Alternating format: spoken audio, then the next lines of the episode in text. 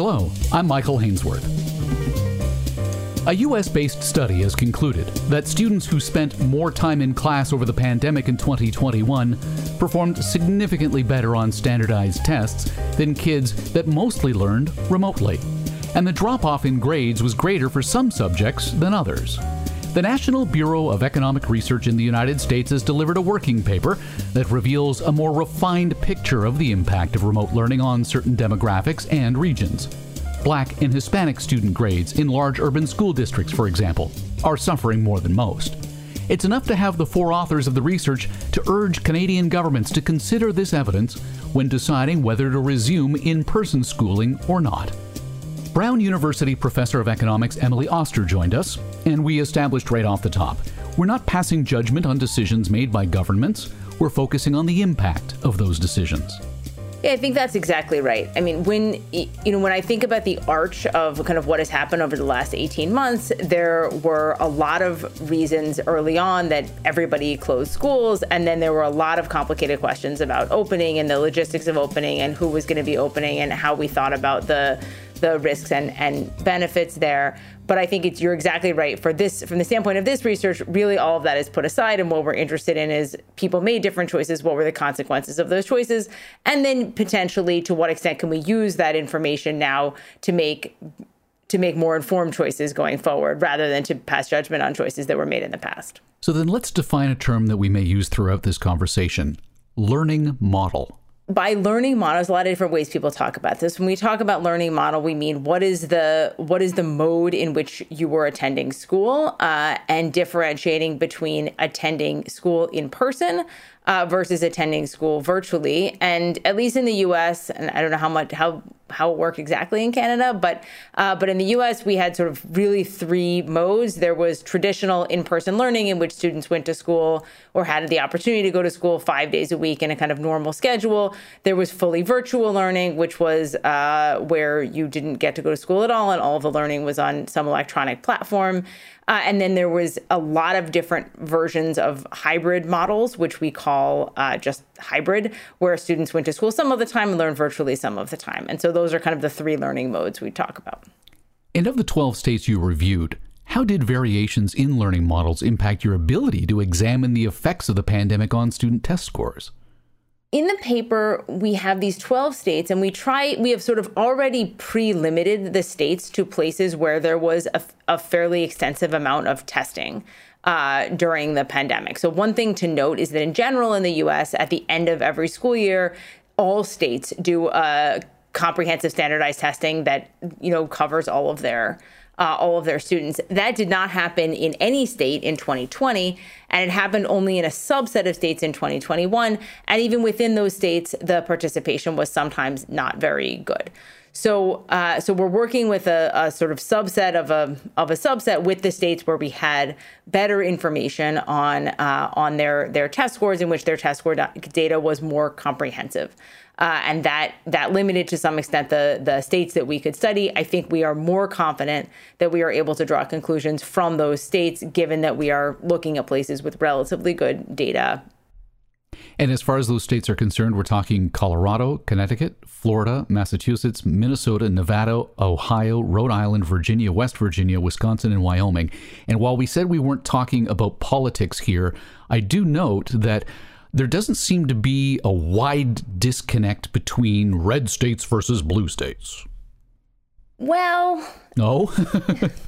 One of the most comprehensive ways to organize school reopening over the last year in the US is on political lines. So, uh, districts that went, um, districts and states that were more Republican, say in the 2020 uh, presidential elections, were more likely to have in-person schooling. Um, so, from the standpoint of our of our data, we have a lot of we have like a wide range of states in terms of their their right and left leaning.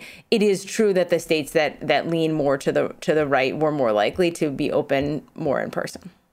And did that have a significant enough impact on the data? It has a significant impact on uh, it has a significant impact on who is learning in person, and it does have a, probably a significant impact on the on the test score changes. So then your main finding here was that a decline in student 2021 test scores was significantly larger in districts with less access to in-person schooling. That's right. By how much? We find is on average there's about a uh, a 10 percentage point difference in the loss in learning between districts that were fully in person versus districts learned in another mode. So in fact there is a general decline everywhere. So even in states and districts where there was uh, more or less uniform in-person learning, so state like Wyoming, where there's basically everybody was able to go in person all the time. We still see some declines in uh, in in test scores, but those declines uh, are more like two to four percentage points. Where uh, whereas when you then add on the sort of virtual learning, they were seeing about a 10 percentage point larger decline in those scores in math and more like six percentage points in English. So, any student going into the pandemic who was a difficult student in the first place was tremendously hampered over the course of the last 12 months. I think that's right. And in fact, I think it goes beyond that. I think that in, that in general, uh, almost almost every student, no matter whether they went in in a more disadvantaged way or not, was hampered to some extent by the by the pandemic. We do see that it looks like the the sort of test score losses are larger and more vulnerable. Uh, school districts, which suggests that students who were already struggling more perhaps had even larger impacts. But actually, in some of the analysis we've done here, we can see uh, changes in test scores or impacts of in-person learning, even on the the kind of who is doing very well on the test. There's different cut rates in the test. There's passing, advanced passing, and we can see that that even if we looked at you know the share of people who are performing really well, that's also declining uh, over the pandemic, and more so in in more uh, more remote districts. So I think that you know there's kind of an across the board impact of these of both the pandemic and of these learning modes. The decline in scores seem to vary across subjects. To what do we attribute that? Is is it harder to teach math remotely than it is in person? Yeah, th- so this is an interesting question. So you're you're exactly right. There's very large differences where the the declines in the scores in math are much larger than in than in ELA um, English language arts. Uh, that is consistent with, for example, other things that we know from um, from charter school data, where people have looked at the impacts of of charter schools on math versus English, and they generally see that that in all of those kind of interventions, the impacts are larger in terms of math, which suggests that that something about schools is more important for math learning than uh, than for for ELA. And there's stories people can tell. People will tell about that. Like you know, well, if you have a lot of books at home, then you know you can like home is more important for kind of learning to read and learning to do reading comprehension because that's something that once you know how to read, you can kind of um, you know, your parents can scaffold that more. Whereas scaffolding, like exactly how do you do this particular math problem is something parents have a have a harder time with. I will say one thing, which is that our data here uh, is on grades three through eight because that is the age groups that are um, that are kind of covered in these type of tests. By the third grade, most students should have learned to read. If you think there are impacts of uh, of the pandemic and of learning mode on learning to read, we are not going to pick that up uh, so much in these test scores because we aren't seeing the uh, kindergarteners and first graders who are the people whose reading comprehension would be more affected. So again, I think there's like more things we're going to potentially see over time as we understand more about the impacts of the pandemic. There also seems to have been a wide disparity in the pass rates among the states you surveyed. How much of this is wealth related? How much of it is economic?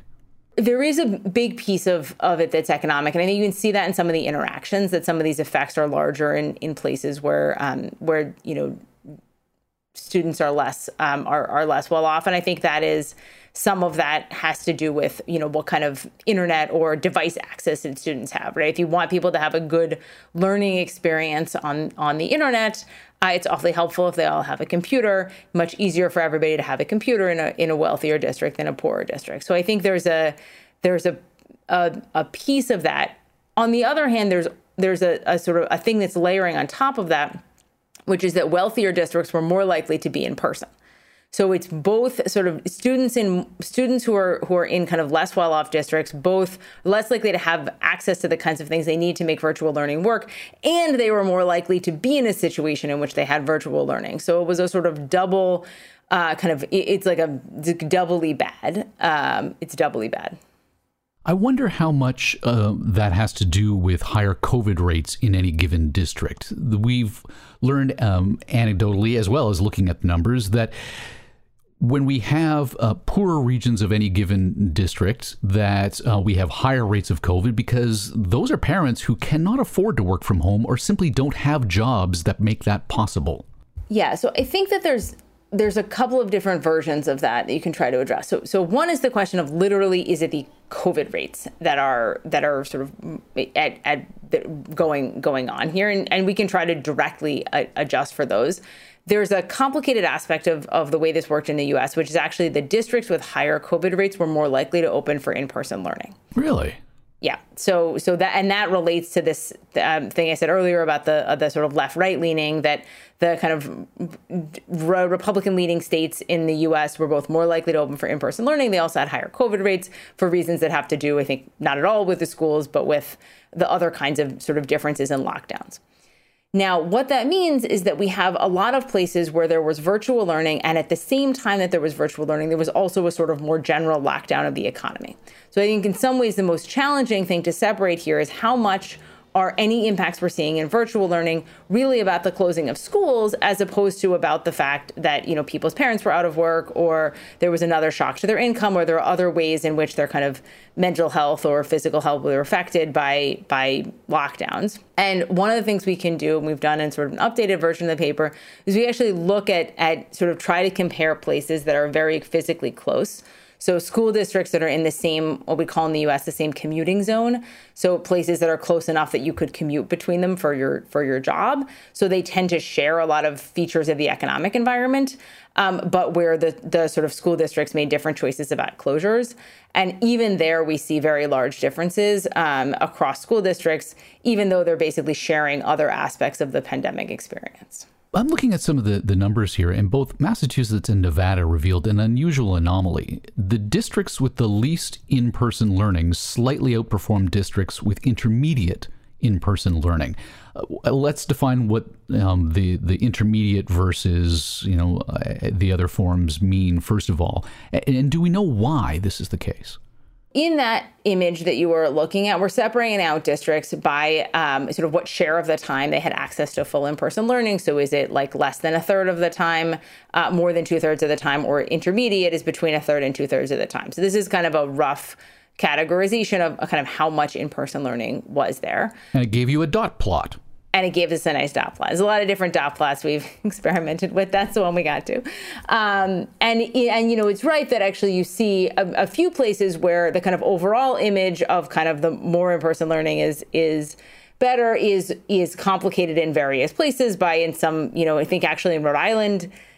Um, which maybe is not in that dot plot, kind of goes the other direction. So, uh, so there's there is some just noise in the in the data. Um, and I think the other the other thing is that you know there's there's a there are many things going on that are not just about in-person learning. So on average, you know, we can say it looks like in-person learning was was beneficial, but there are a lot of other things that are driving this that are different different across uh, locations, having to do with economic conditions and schooling conditions and so on. And so it's there's certainly more going on than just this one particular um, factor, even if that factor is important.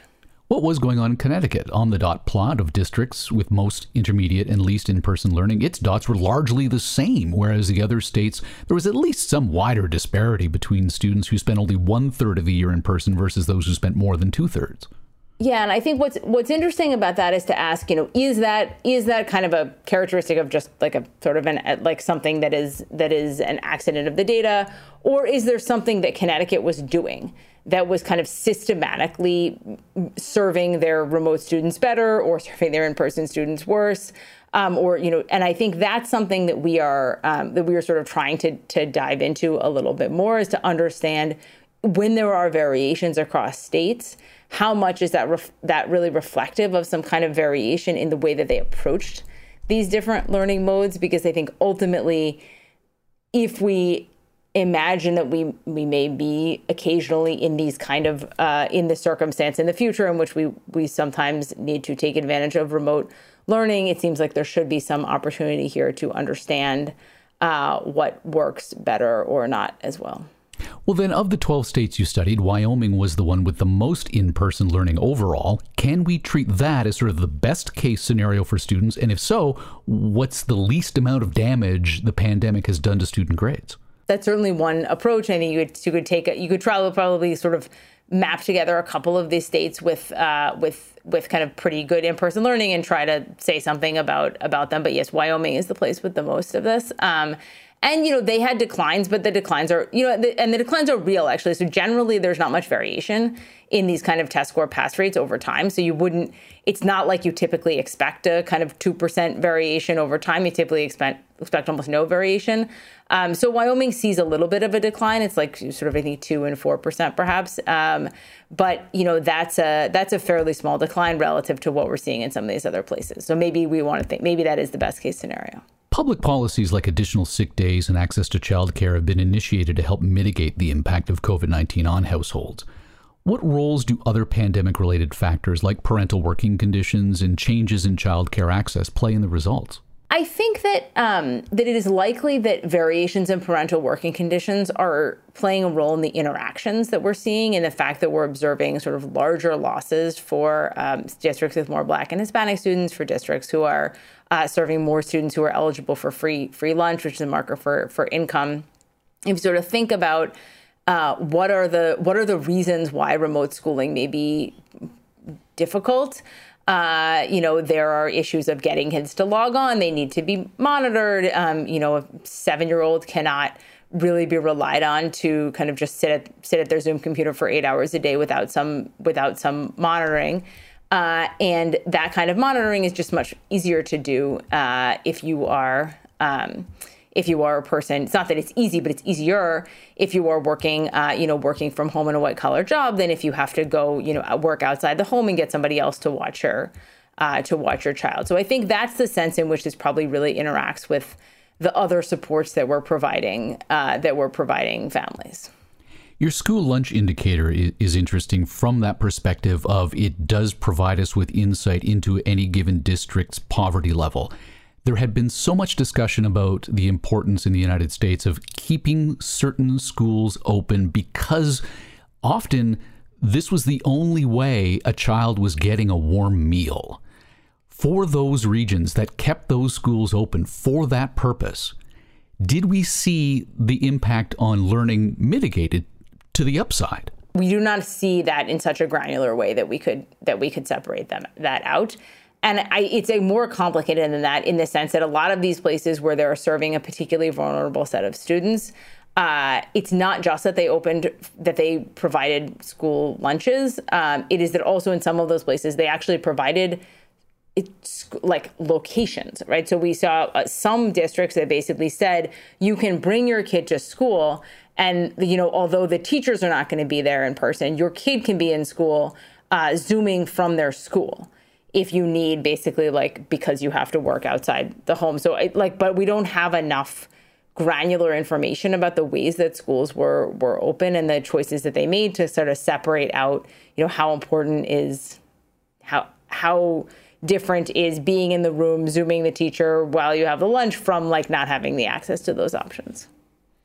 I like to come full circle back to the issue of is it the lack of in person learning that leads to lower rates, or is it the health impacts of COVID 19 driving student academics?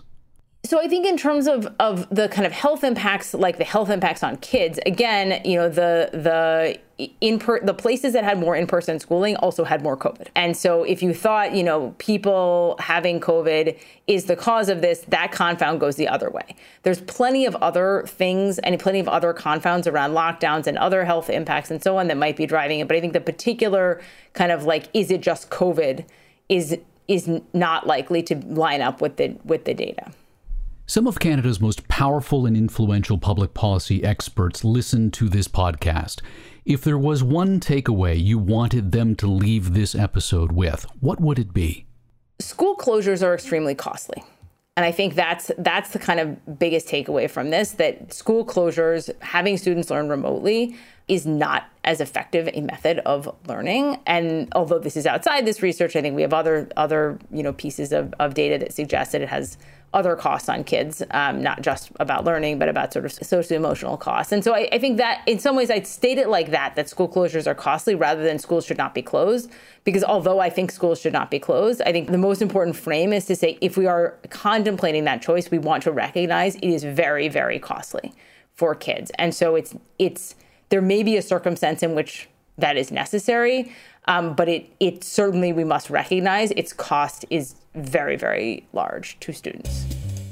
Emily, thank you so much for your time and insight today. Thank you so much. Emily Oster is a professor of economics at Brown University. She joined us from Rhode Island. Still to come from a physically distant CD Howe Institute, January 18th, a webinar with Evan Siddall, the president and CEO of the Alberta Investment Management Corporation. On January 27th, we ask Pandonomics and the Canadian economy. Where do we go from here? With Vanguard Global's chief economist Joseph Davis, global chief economist at Manulife Investment Management Frances Donald, and with a view from the West, Todd Hirsch, vice president and chief economist at ATB Financial. I'm Michael Hainsworth. Thanks for listening. Stay healthy. Stay safe. You've been listening to the C.D. Howe Institute podcast with Michael Hainsworth. Subscribe on iTunes, Google Play, and Spotify. The C.D. Howe Institute is an independent, not for profit research institute whose mission is to raise living standards by fostering economically sound public policies. The Institute is widely considered to be Canada's most influential think tank and a trusted source of essential policy intelligence, distinguished by nonpartisan, evidence based research and subject to definitive expert review. Visit cdhowe.org and follow us on Twitter and LinkedIn. Thank you.